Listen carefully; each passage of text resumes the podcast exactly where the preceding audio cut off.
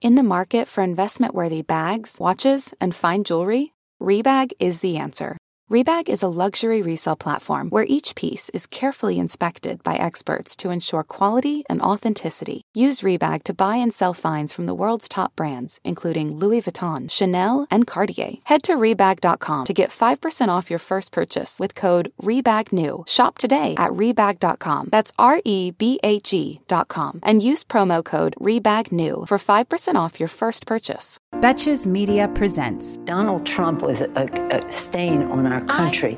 I'm someone's daughter, too. So help me God. Congratulations, Mr. President. the Betches Sup podcast. Mr. Vice President, I'm speaking. Hello, I'm Amanda Duberman. I'm Sami Sage. I'm Kaitlin Bird.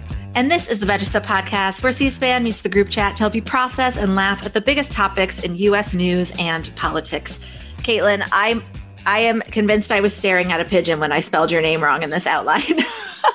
I have never done that before. I am so sorry. It's totally okay. I felt like it might have been like an autocorrect situation because even my own autocorrect is sometimes like, "Do you mean your own name?" And I'm like, "Yes, yes, I do mean my name." Speaking of autocorrects, you know my favorite autocorrect is that my phone always thinks when I'm saying for that I want to say fir, as in like the tree, and it suggests the Christmas tree emoji. Do you guys get that one? I No, that's so weird. that. Why? That's so weird. I don't know. I thought that was a, a universal thing. I'll have to I'll have to investigate. So today we're going to go through a few top line headlines starting with last night Vice President Kamala Harris hosted a dinner for 21 female senators. I woke up ready to cover Joe and Vlad and was delighted that instead I could spend my morning uh, looking at this seating chart at Kamala Harris's residence. This is way more exciting. Joe and Vlad, what are you going to cover? The handshake? Like, oh, right. Yeah. But Exactly. uh, no, this is exciting. It, it was all going to be very predictable, so it's nice to have something that's like it almost feels like out of left field politically. Like, oh, oh, there's instead of focusing on this very predictable thing, let's Yeah. focus on this other thing. We also don't know the. We also don't know what's going to come out of the summit. But um, We don't. I Yeah. don't. My prediction is not great. It won't be great. I don't think it's off to like an excellent start, but I think the point is that it's pretty quiet. But for this story, there are currently 24 women in the Senate, uh, but three did not attend the dinner last night. They were Cindy Hyde Smith of Mississippi, Cynthia Lummis of Wyoming, and Kyrsten Sinema of Arizona. I just have to ask, like, what what better things do you have to do than go to the first woman vice president's house for dinner? Who? Which one are you asking about? Any of them? Any of them? Well, Cindy Hyde Smith and Cynthia Lummis, I, I would expect to opt out for partisan reasons. Cindy Hyde Smith might not be vaccinated. I don't know that for sure, but she is from Mississippi. And Kyrsten Sinema just doesn't want to face scrutiny. they think at this point for anything. So I would, I would, I ghost too when I would like people to stop asking me questions. That's why So, yeah. family reunions don't happen. No, I'm kidding. Sami and I were saying this morning that Kyrsten Sinema is definitely a guy's girl, and she just like prefers to hang out with the guys because girls She's a are pick me girl. For Hopefully, sure, she had a pick me girl. therapy appointment that she couldn't miss. The thing is, she did break her foot recently, but I saw that she is still back in DC, and like I've broken my foot, and it's okay. And also, Tammy Duckworth was there having a grand old time, so I think that Kyrsten Sinema could have gotten there easily. Um, I'm right. very I'm sure frustrated with someone could have assisted her if she wanted to go. She does It's have the a vice she president. does have a staff, an underpaid It's not one. like a though. random cocktail party. It's like it's the vice president's residence. She's At the hosting a dinner party for you. observatory. Like, She I made think- cheese puffs. By herself. I read that she made the cheese puffs by herself. She made the hors d'oeuvres. She's a good cook, but I think they had Yeah. uh, the rest of it catered. There's yeah. a whole I thing hope. about brining a turkey that Mhm, like you can mhm. find that old viral clip. So I believe that these were legitimately vice presidential cheese puffs. I love that. I'm just, I, it's, if Kyrsten Sinema didn't want her invitation, I'll take her invitation. right. Well, for some reason, I, I noticed in the pictures that like the menus had all this writing on it. And then I zoomed in and it looks like they all just signed the menus. I would like one of these. Um, I considered secret tagging Symone Sanders in my post about this. So maybe she can get me one because I would like this item, even if it's smeared with like mahi mahi juice. I would like this item in my house. Yeah. That uh, that would be cool. I hope Symone, one of them isn't listening. like. I hope none of them are like selling it, you know, for on their eBay secret eBay account or something. That would be really funny. Dianne Feinstein is just like, hey, wouldn't it be fun if we all just sign these? yeah, all of them. There's like 25 of them, 21 of them available on eBay. right, right. But like some of them, it's like you can get all of them, but she also just had Kamala do a few just for herself. Right.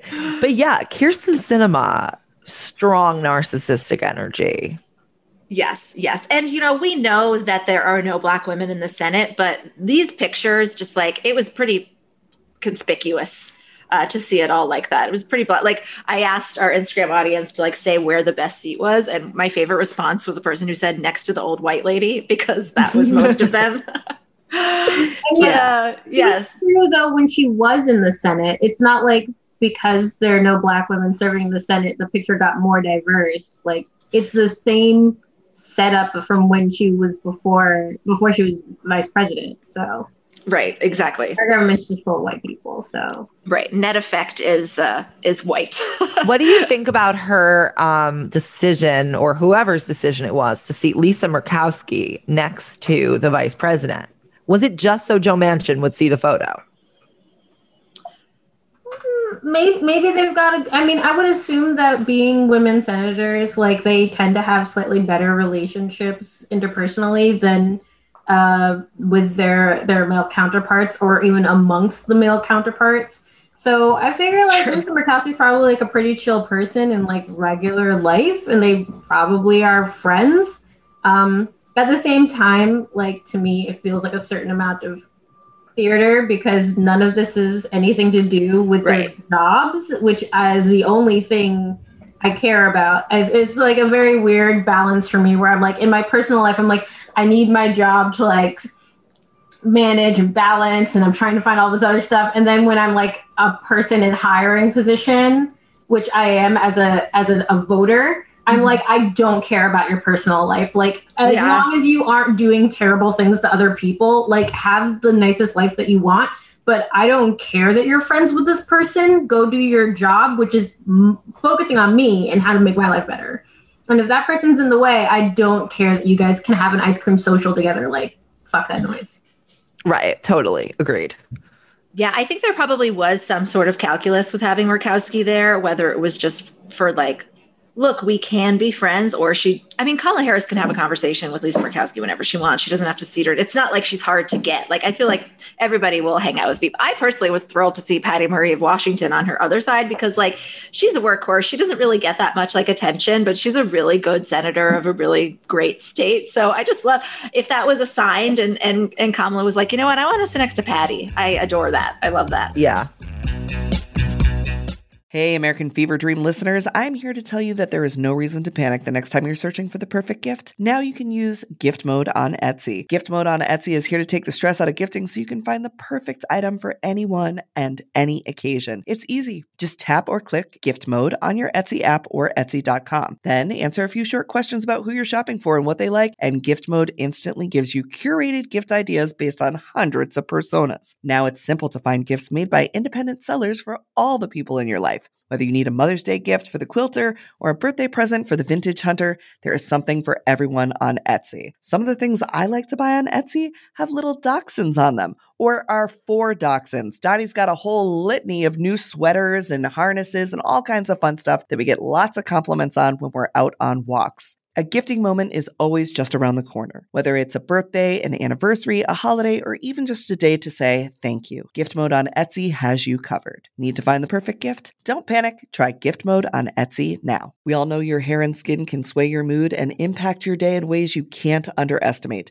Sometimes what starts as a bad hair day quickly turns into a bad everything else day. I'd never found beauty products that really understood my needs, but ever since I switched to custom hair and skin routine with Prose, I've noticed so many benefits healthier hair and skin. Yes, but beyond that too. Since I started using Prose, I've noticed consistently healthy hair. Even with all I put it through with the heat tools and the hairsprays to get this pompadour sky high, it smells great, it looks fancy on the shelf, and I like that it has my name right on it. This formula is made for V. Prose is made for people, not hair and skin types. Personalization is rooted in everything they do, from their in depth consultation to their made to order model. From millions of possible formulas, only one is uniquely yours or mine. And Prose isn't just better for you, it's better for the planet. They're a certified B Corp, cruelty free, and the first and only carbon neutral custom beauty brand. They even have a review and refine tool which learns from my feedback and adjusts my formula to keep up with the seasons and changes in my life. Prose is so confident that you'll bring out your best hair and skin that they're offering an exclusive trial offer of 50% off your first subscription at prose.com slash feverdream. So get your free consultation, then 50% off at prose.com slash feverdream. That's P-R-O-S-E dot com slash feverdream. So, yesterday, the Senate unanimously passed a bill making Juneteenth a federal holiday. So, they tried this last year, but Wisconsin Republican Senator Ron Johnson blocked it, saying that the day off for federal employees would cost the US taxpayers hundreds of millions of dollars. He, I guess, this year dropped that objection, but he uh, maintained, quote, it still seems strange that having taxpayers provide federal employees paid time off is now required to celebrate the end of slavery. The measure needs to pass the House and be signed by President Joe Biden to become law, but I don't think that's really uh, in jeopardy. What do you make of that that last word by Ron Johnson? Um, I mean, to to that in particular, like I like how how you know the United States has never had an explicit celebration of the end of slavery, but we have erected monuments and named many of our military bases and a sustained public adoration of the traitors who murdered thousands of their own countrymen right. in order to hold millions of people in bondage in perpetuity. Um, and maintain their extensive and profitable system of human trafficking. And somehow like that is something that's not worth spending a few million dollars on like all of that. But like oh this end of slavery wow that's so expensive. Can't believe we're gonna take a whole day and it's saturday and sunday for the next two years like let's let's have a discussion about that. Like they decide to make it a federal holiday when it doesn't even give a it doesn't matter. It doesn't it does right. not even matter there's nothing to celebrate. It's going to happen on a weekend, and there's not going to be an observance day the day after. It's not like it's like July 4th where we're going to observe, even though it's happening on a weekend, we're going to have an, a Monday observation. There's no extra cost here. So that um, um it's also just like just ask Jeff Bezos to like pay one taxes on like one day of his profits and like we paid them. But like okay, I think the, the the thing that makes it so clearly window dressing, in my opinion, is that like out of one side of their mouths, they are passing Juneteenth as a federal holiday unanimously, which like doesn't actually really affect anything practically. And then the other side of their mouth, they're like, you cannot talk about the way this country treated black people in schools ever. And to see those two things sort of like happening at once just underlies or just belies how bullshit how bullshit this Juneteenth thing is and how they don't actually care. And they just like want to be able to say they voted for it in a way that won't actually change anything. Yeah, based on the status of how like state level politics has gone and the weird uh, discourse around like critical race theory, which now just means white people not wanting to learn about like history, I am surprised that this passed unanimously. Like it seems like at the state level, people would have been like, this should not be celebrated. But like, I don't know. To me, it's not surprising that these people would go as far as being like, do we really need to celebrate the end of slavery? Which sounds like Ron Johnson was like, I don't think so. Not in this way. Well, basically, it's it's like there was a big argument around making MLK Day a federal holiday, and there was a lot of lobbying, and it took a lot of effort for Black Yeah. people to get even that recognition. And then, of course, it happened on the same weekend in many Southern states as Lee Jackson Day and Confederate Memorial. Oh man, we we still have those in many states. I think states are introducing them. They don't only still have them, they are actively deciding to make them new things, which is to honor like the president of the Confederacy. Yeah. Well, yeah. Lee Jackson days are specifically about the generals, but like, Why do they need to be honored? They fucking lost. Sorry, that was very Sami. that was very loud.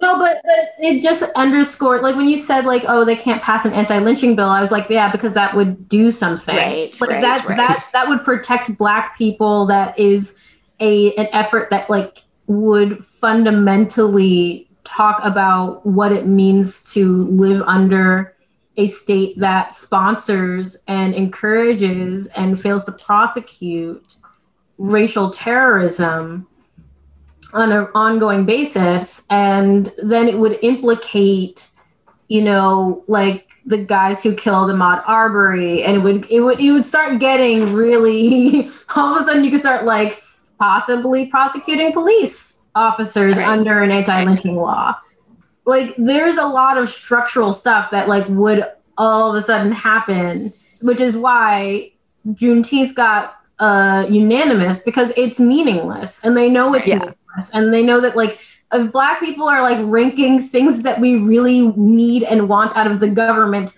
a a day that acknowledges hey remember that time that we freed you Right. Right. is, is not because that's the energy that all the Republicans are bringing. Aren't they Yeah. grateful? Now they've got a day that they can remember that we freed them. We remember you enslaved us. We don't remember you free. That's not how that works. They also like didn't willingly free anyone. Like they had like- to. They were forced to free. My favorite part of this, and this is just a hilarious coincidence to me, is that um, they're like, we're making it a federal holiday. It's on a Saturday this year. Well, okay. but it's we- not going to be on a yeah. Saturday forever. Yes, I I hear know, I, I hear it's like not having an immediate consequence, but if they would have passed the Juneteenth bill at the same time they passed an anti-lynching bill and the Voting Rights Act and Right, also yeah. got rid of qualified immunity, maybe then we could talk about how it's not window dressing or you could talk about how it's like icing on the cake. But Mhm. in when it's absent of all these other things and then you add the critical race theory frenzy into the Yeah. cultural conversation you see how just like it's total bullshit Yeah. I mean, I can see some people just like Call it sending their kids Day. to school anyway. Just like, I don't care about your holiday. I'm going to send my kid to school and have them sit outside all day. What's hilarious to me is that, like, in many school districts, the end of schools have already closed Right, right, right, right. for the year, and they've done for the summer. So you create a federal holiday during a time where plenty of kids wouldn't be in school anyway, and you can tell that these parents would go. I can feel it once we go enter into a, a post-COVID normal, and it's like us- usual to go to like school on days now. You it would be like. I'm not. I'm going to send my kid to Yeah. be outside the closed school that's Totally. been closed for the last week, so I can just make a point and be like, yeah And I hope those kids turn into tiny ra- radicals. Like my mom made me wait outside my school in the June 19th heat to make a point that she wasn't racist. I don't know. it's it's it's really i mean like the supremacy is so stifling at this point it's so obvious it's so disturbing that like i kind of feel like gaslit almost by them passing this bill like it's like oh mm-hmm. good like you th- that's going to be held up as like i'm not a racist like what the like Right. what is happening It's also the only, like one of the very few things, if anything, or they've done a couple things, but they've actually passed. So it's getting more attention for that reason too. They're like, look, look what we did. We did a thing. It's like you wrote, Yeah. you wrote something down in your planner. Like you didn't do anything. Yeah. if even they just want to like be able to pursue the whole like it's a post-racial society we have only made progress Yeah. barack obama was president like that like that that's what it has the sort of same energy as like this oh it's over Right. Right. Yeah. You don't have to continue doing anything or supporting communities that suffered from this. So, yeah. Yeah, and the unanimity is going to be used as a cloak of again that kind of like we did do something for black people and it's like that's that's not a thing and we didn't act like yes there was some lobbying for it and we said like hey please recognize this but like that was in part of a larger set of ecosystems and demands that we have just like MLK Day didn't end segre- like what the it didn't fix any racial so like why would you think another federal holiday would fix the problem and That's really funny to think of that. this is what bipartisanship looks like. I'm I'm here feeling my uh, you know swallowing back my vomit or whatever. Like I'm Right, right. We got an MLK Boulevard in every city and it solved racism. There are no problem. yep that that solved the problem, you guys. We all dread the what should we have for dinner question. I mean, I know I do. I love a home cooked meal, but I don't always have the time, energy, or groceries to make it happen. Being able to feast on a delicious meal without the long prep and cook times is what drew me to Home Chef over the other guys. Home Chef's meals are effortless, so I can spend less time trying to be Top Chef and more time watching it. Home Chef provides fresh ingredients and chef designed recipes conveniently delivered to your doorstep to simplify your cooking experience. Whether you prefer classic meal kits with pre portioned ingredients and easy instructions, speedy recipes ready in less than 30 minutes, oven ready kits with pre chopped ingredients, or quick microwave meals that assemble in minutes, Home Chef has you covered for delicious meals without the hassle. Home Chef has over 30 options a week and serves a variety of dietary needs, so you never have to worry about what to make ahead of time. Not only is it convenient, but it's economical too. Home Chef customers save an average of $86 per month on groceries. For a limited time, Home Chef is offering our listeners 18 free meals plus free dessert for life and of course free shipping on your first box. Just go to homechef.com slash feverdream. That's homechef.com slash feverdream for 18 free meals and free dessert for life. You heard that right. Homechef.com slash feverdream must be an active subscriber to receive free dessert. Today's episode of American Fever Dream is brought to you by Nuuly. Have you ever felt that fast fashion ick, but can't always afford the super high end stuff? I have a solution for you. It's Nuuly. Nuuly has everything you need to bring your closet up to speed for the season without breaking the bank. Free your closet of impulse purchases and skip the buyer's remorse by renting instead. Nuuly is a subscription rental service, and for just $98 a month, you get your choice of any six styles. They also have inclusive sizing up to 5X, as well as petite and maternity. You get fast, free shipping and returns, and professional cleaning and newly state of the art laundering facility. No laundry for you to worry about. This is the best. You just put it back in your box, send it out, and before you know it, you've got your next one. And you always have the option to buy what you love for sometimes up to 75% off. I bought the Rachel Antonoff pasta puffer from them. I was obsessed with it, like everybody who tries it is, and it was completely sold out everywhere else. So I felt like I really, really had an in there. So thank you, Nuuly. Nuuly is an amazing value at $98 a month for any six styles. And right now you can get $20 off your first month of Nuuly when you sign up with the code FEVERDREAM20. Just go to N-U-U-L-Y.com. That's Nuuly with two U's and enter the code FEVERDREAM20 and sign up to get $20 off your first month. That's N-U-U-L-Y dot com, Nuuly with two U's with code FEVERDREAM20. Nuuly subscription clothing rental, change your clothes.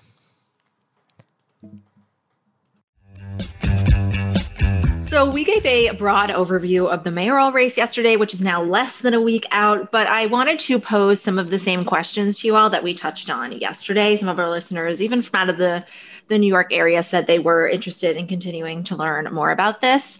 So, Kaitlin, you are you're a native New Yorker, lifelong New Yorker, right? I am and a lifelong New Yorker with like exposure and involvement in politics too. So, what role does the mayor play to you? What is your sense of their how much power do they really have to improve the lives of New Yorker? What is their symbolic importance? Where are you coming where are you coming from as you as you look at this race? Um wow, that's like it's a big question to answer. Um so like for a huge portion of my thinking really came back to um uh Fiorello LaGuardia, who is probably the most famous mayor of New York. I think so, he's easily the most famous mayor in New York's history. Has an entire airport named after him. That's why LaGuardia exists. Sorry, it's not just a, a sad That's cool. airport that makes you feel like you should die inside a million times. Um, he actually was responsible for um, I mean, he was a Republican, weird in a much different political time. So I want to point that out. Right. He was a strong New Deal Republican um, and had like this really, he would basically reset the city for the 20th century. Um, his partnership with FDR, who used to be the governor of New York, um, meant that they had a he had a really good relationship with the federal government and the money coming in, um, and was able to really put it all to work in upgrading New York and making it bigger and better. So mayors have a lot of control. Uh, Michael Bloomberg was probably one of the strongest. I mean, one of the reasons why New York is unaffordable now is because Michael Bloomberg was mayor. Um, and a big another big impact is like uh, school mayoral control of schools, which was handed over, and the lack of control over the MTA, which is another thing that happens from the state level and not from the local level. So there's a lot of like really big stuff and like local politics is one of those things where it's like it doesn't get the attention of national politics because it's so diffuse and so dispersed but it has a bigger impact than Joe Biden will have on your Yeah. life more or less with the exception of of course global pandemics right especially since so much like so much economy comes out of new york. So like who's able to access jobs in in new york is obviously like a huge question. And that has a lot to do with housing a lot to do with like the more specific local laws. So it really it really is true like especially the mayor of new york city because of how much industry is here. Yeah. Kaitlin, did you bring up LaGuardia's relationship with FDR? Because is there any are there any parallels to that with like what the city's facing along with the country like right now with COVID? yes It's like, like yeah we we you can kind of uh, one of the things about politics that i think that everyone has kind of gotten as we have moved through the trump era i think our generation in particular is very aware of like you feel that there are some moments in time where like things have to happen and you can feel it happening. It was very strong. Like Obama had to win in 2008. Like it was just going to change our trajectory so much, and we could feel the future trajectory of our country fundamentally shifting. And for many of us, that was our first millennials. Um, it- that was our first big presidential election. For there's a handful of our older cohort where that was 2004, and Yeah. they too were aware that like the trajectory had been off. We all feel like 2000 was a year where like even as children we felt like there was a fundamental shift in our trajectory. Uh, 2001 and and 9/11 changed that even further. Like we can feel how Yeah. time is working, and um, especially in the last five years with Trump and everything, I think we are hyper aware now that we are running out of time for certain things to actually get implemented before it is too late for us to fix them. Mm-hmm. Or that the cost will of fixing it will be so high it will make it impossible for us to do anything afterwards. So i think really we are at a tipping point not just like new york but as a country. Like this is a decision and this is the greatest city and i'm not backing down from that. Sorry everyone else in america. This is the greatest city in the country. Okay? Is. and like We I don't even down, like sorry. New York that much. and I still think it is the greatest. Like it's just what are the other options? See, like once you start thinking about it, then you're like, I, mm, those, Like mm, LA, LA is is great, but it's like not New York City. It's just not. It's Yeah. it doesn't have the history or the culture. Places stitched It's also what make us gives makes our problems pretty intense and complex. Yeah. Yeah, well, I mean, New York is emblematic of the United States also in a way that other places are not. Um Yeah. It's so- a global city. It's a it, it reached global city status very quickly, and it's the first American city to reach that status and to stay there its entire time. New and we live a here. Lucky us. New York has been a global city going all the way back before the founding. It's a very big and serious city, and it has it has been central to so many different global spaces, conflicts. The UN is here. Like this is the a world level city. You know, it gets mentioned in the same breath as Tokyo and London. Mhm. This is not you can't play with this. So like that's why it's important for the mayor, this mayoralty is going to be an inflection point, which is why it depresses me so much. Like So, Kaitlin- the most depressing mayoral election I have faced in a really long Is it time. really? Who who are you going to rank? Uh, if you feel comfortable sharing at this moment, or if you've decided, You decided. don't have to share, but you can just tell us where you're coming. Why are you Yeah. disappointed? Uh, I'm disappointed because like none of these people comes with better upside than downside. Like the the range on them, all of them, every single one of them have more downside than upside. And it's it's really depressing for me to have to kind of sit and be like, okay, so at the best case scenario is like they don't fuck everything up, but no one makes me feel like oh, we're going to get a better city out of this. Like, I'm just hoping to limit the damage overwhelmingly. That's so you're speaking to the candidates like lack of vision, is what I'm hearing.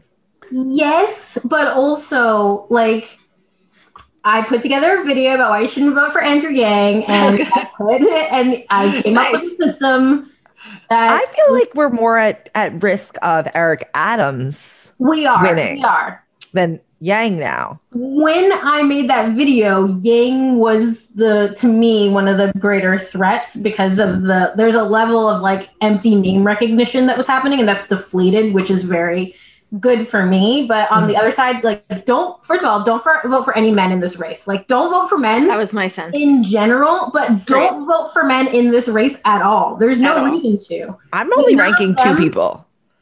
all of the men, as I said, that downside being less than the upside. Like, there's no upside to Eric Adams. Like, I cannot think of anything that's going to get better in this city with So Eric. why is he leading? Do you think? What factors? Oh my goodness! I mean, like some pretty obvious stuff. One is that he's already been elected uh, borough wide, so that gives you a huge advantage. Uh, Scott Stringer has no chance. So anybody who is thinking about doing Stringer, who, who they want the familiarity, they want someone who knows the system. They want someone who's already a politician. He's got better name recognition. He has in-group uh, success with Black people a big thing is like, yeah, people. I mean, think about how much people are like thinking about this mayoral race. They're not like we're we're not getting a lot of introspection, and very few people, because local news has been decimated, are qualified to talk about impact at the local level in the way that they are at the national. And mm-hmm. even at the national, we just elected Donald Trump. So, like, this is not a country that's been thinking about the impacts of its political decisions at all for a moment. So, the, people are just not equipped, and so they're going with with like default. But Eric Adams is just like a nightmare waiting to happen. And like, for my ranking, I mean, I Morales has imploded, which was predictable, but like still depressing. How did you predict that? Can I ask? I mean, that was not predictable. Well, she doesn't have actual political experience. I mean, like I was kind of sitting here not saying like I wasn't saying I didn't I wasn't interested in her because I thought she could actually affect what she was asking for. I liked what she was asking for and I liked the dynamics of the thinking and like what it meant to to f- take the focus away from there's a very like outward focused New York discussion, which is why Andrew Yang had any fucking chance. Which was like, there's a lot of people who want to appeal to the rest of the country and talk to the rest of the country about what New York needs, and I don't give a fuck what the rest of the country thinks. Yeah, that's bizarre. Right. Okay, so I have to ask what about Maya Wiley? Uh, Wiley, she has like a lot of baggage, but I wanted to point out, like, the reason I went back to the Andrew Yang videos because I had an axis where I think about experience, persona, impact, and coalition. Miley has the right coalition. I mean, I like her coalition, but there's some people in it who I tolerate rather than like. Um, and then there's one person in it. This is just like a personal thing who's absolutely like awful to me, and I really God. so like they were abusive and I do not like them and they're close to her and that bothered me a lot. Right. That's a personal tick and I'm not going to tell people not to vote for her on that basis. I think sh- people should vote for her. You should stop Eric Adams at all costs. But Yeah. but am I affirmatively in her camp? Like no. I'm not affirmatively in her camp. She has some issues with administration. She doesn't have the experience. There are things that I think should be in her experience that she's not good at, which makes me nervous. her inability to condense policy down and make it more succinct, the inability to take advantage of her opponent's political weaknesses, the fact that she talks over moderators every single time she's in a debate, regard like it's just the level of impoliteness to me is just over the top. And yeah, I'm a person who rambles. I get it, but like you're on television, you should have cleaner answers than this. There's no excuse for it after years of being a pundit. Like there's no excuse for you not having that together. I think it's almost because she was a pundit that she isn't able to be like a a marketer of her message almost. Yeah. Like you when you're a pundit, they want to hear your like insightful, nuanced, long-winded answer. And that's a good thing. But when you're in a debate, you're like, I gotta get a 10 word soundbite. It's a different performance than being a pundit. And I think, yeah, she's not quite nailing the like performing and talking to the constituents as as much as like I mean, we are that MSNBC audience. So the way that she addresses things feels very natural to us. But like, yeah, Yeah. I can I'm definitely great. see why it wouldn't. Right. No, completely. Like, Great, of let's have a course, tell me serious long discussion about, you know, what you plan to do for housing. Right, right. We already know that we're both very informed on this issue. So let's start there. But that's not really necessarily Yeah. how people are Yeah. going into it. I think there's that, but then on finally, I think that she just I don't see how she's gonna wrestle this system and win. Like I'm very familiar that New York politics is brutal. It's not gonna be easy to do any of the stuff that she suggests. I don't know if she has a strong enough like political persona matters a lot, and I just don't see where the strength is going to come from to re- wrestle the system into submission. Mm-hmm. And a huge chunk of being mayor is getting that submission, like literally just that executive power and really inhabiting that space and saying like I need you to get this done and equipping people for that and creating that environment and I like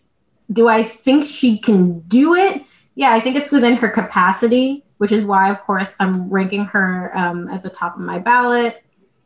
Um, but am I am I excited about like as I said, I don't think any of these candidates have the upside that is necessary for the future. The downside of Eric Adams is so catastrophic that I refuse to let him anywhere. Like I'm I'm pushing hard for everyone else. Again, it's for me like I have a I'm not going to go into like the specifics of my rankings. You can check out my Patreon if you want to understand the more nuances of my thinking, but right now I'm only ranking women and the for the for the sake of the mayoral race, Wiley and Garcia are my top and those are like those are people who I want to get votes and I don't care about the rest of them and I would strongly suggest if you want to stop Eric Adams that Wiley and Garcia should be at the top of your ballots and don't rank other men and don't rank Eric Adams and tell people who are thinking about ranking Eric Adams not to rank Eric Adams.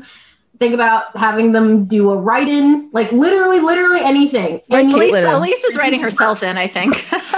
You know, it's so it's so funny because um I really feel very um proud that I reached the same conclusion in my ranking as you.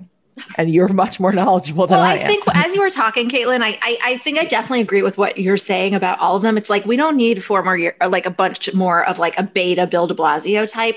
But I guess what I'm hoping and I'm curious from you is like, do you leave room for people to like not prove you wrong? Because I think this is where they're at. But like, I think Maya Wiley could get in there and with the right advisors, like take on that stronger attitude towards like what needs to be done. But I agree she hasn't displayed that so far. And I don't like if somebody else had, I would be more inclined.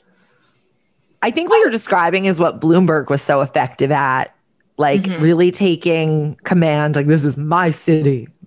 Also, a little bit Right, of Giuliani. we need somebody to stand up to Cuomo for as long as we still have to deal with him. What do you? Okay, so qu- just one more question about Eric Adams.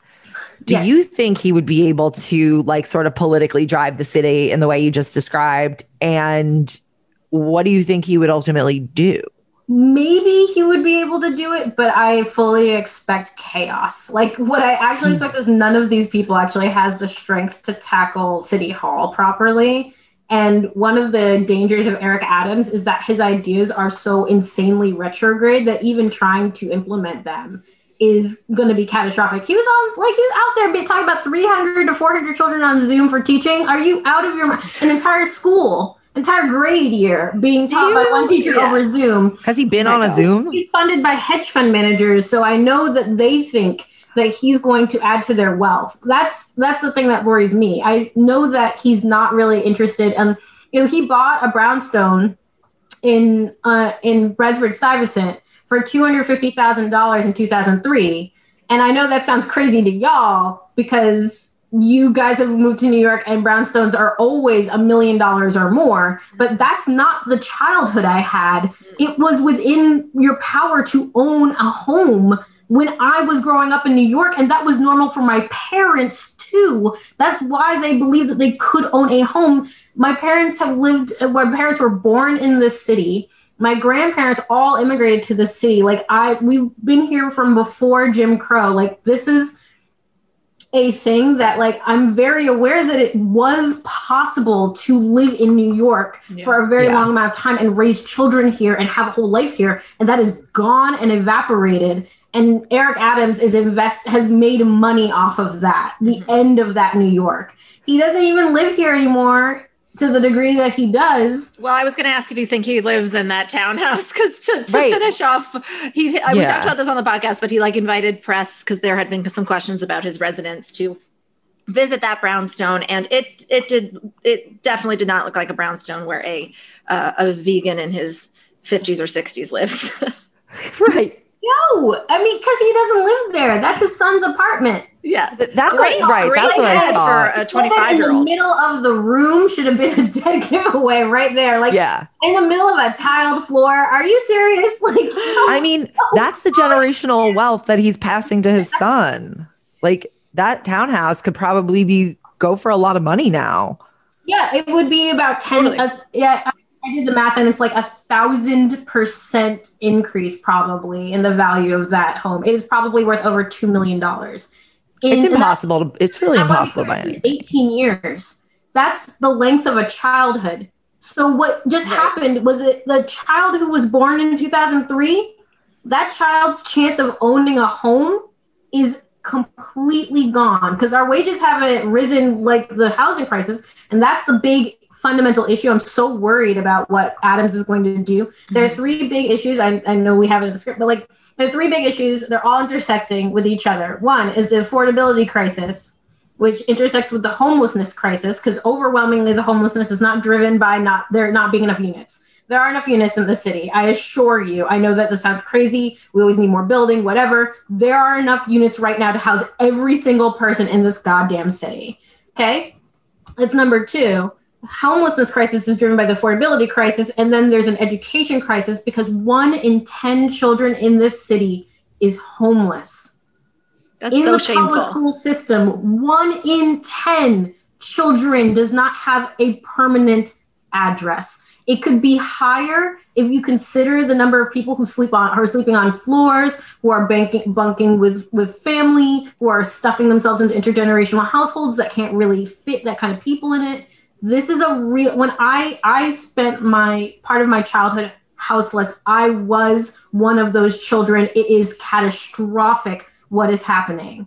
That is uh, unbelievable to me that we've normalized 10, one in 10 children being homeless in our city. in this city, which is also where the, some of the wealthiest people There in the are country. more six year olds who are ho- six children six and under who are homeless in the city than single men. That is Wow.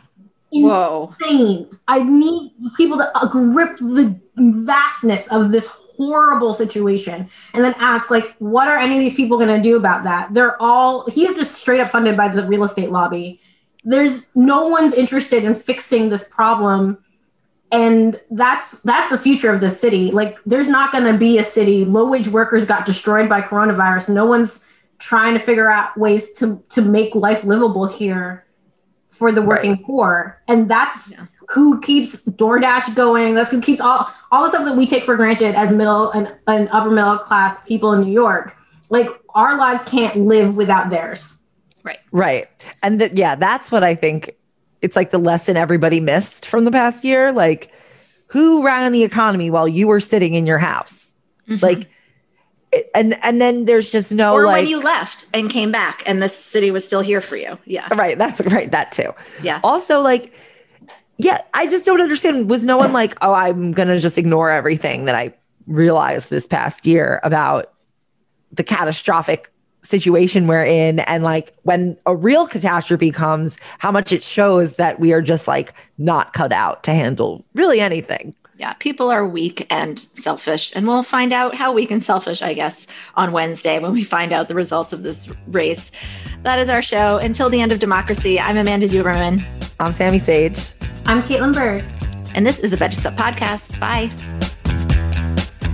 The Betches Sup podcast is produced by Amanda Duberman, Jorge Morales Pico, and Sean Kilby. Editing by Jorge Morales Pico. Social media by Amanda Duberman. Be sure to follow at Betches underscore sup on Instagram, Twitter, and TikTok, and send us your emails to suppod at betches.com. Betches.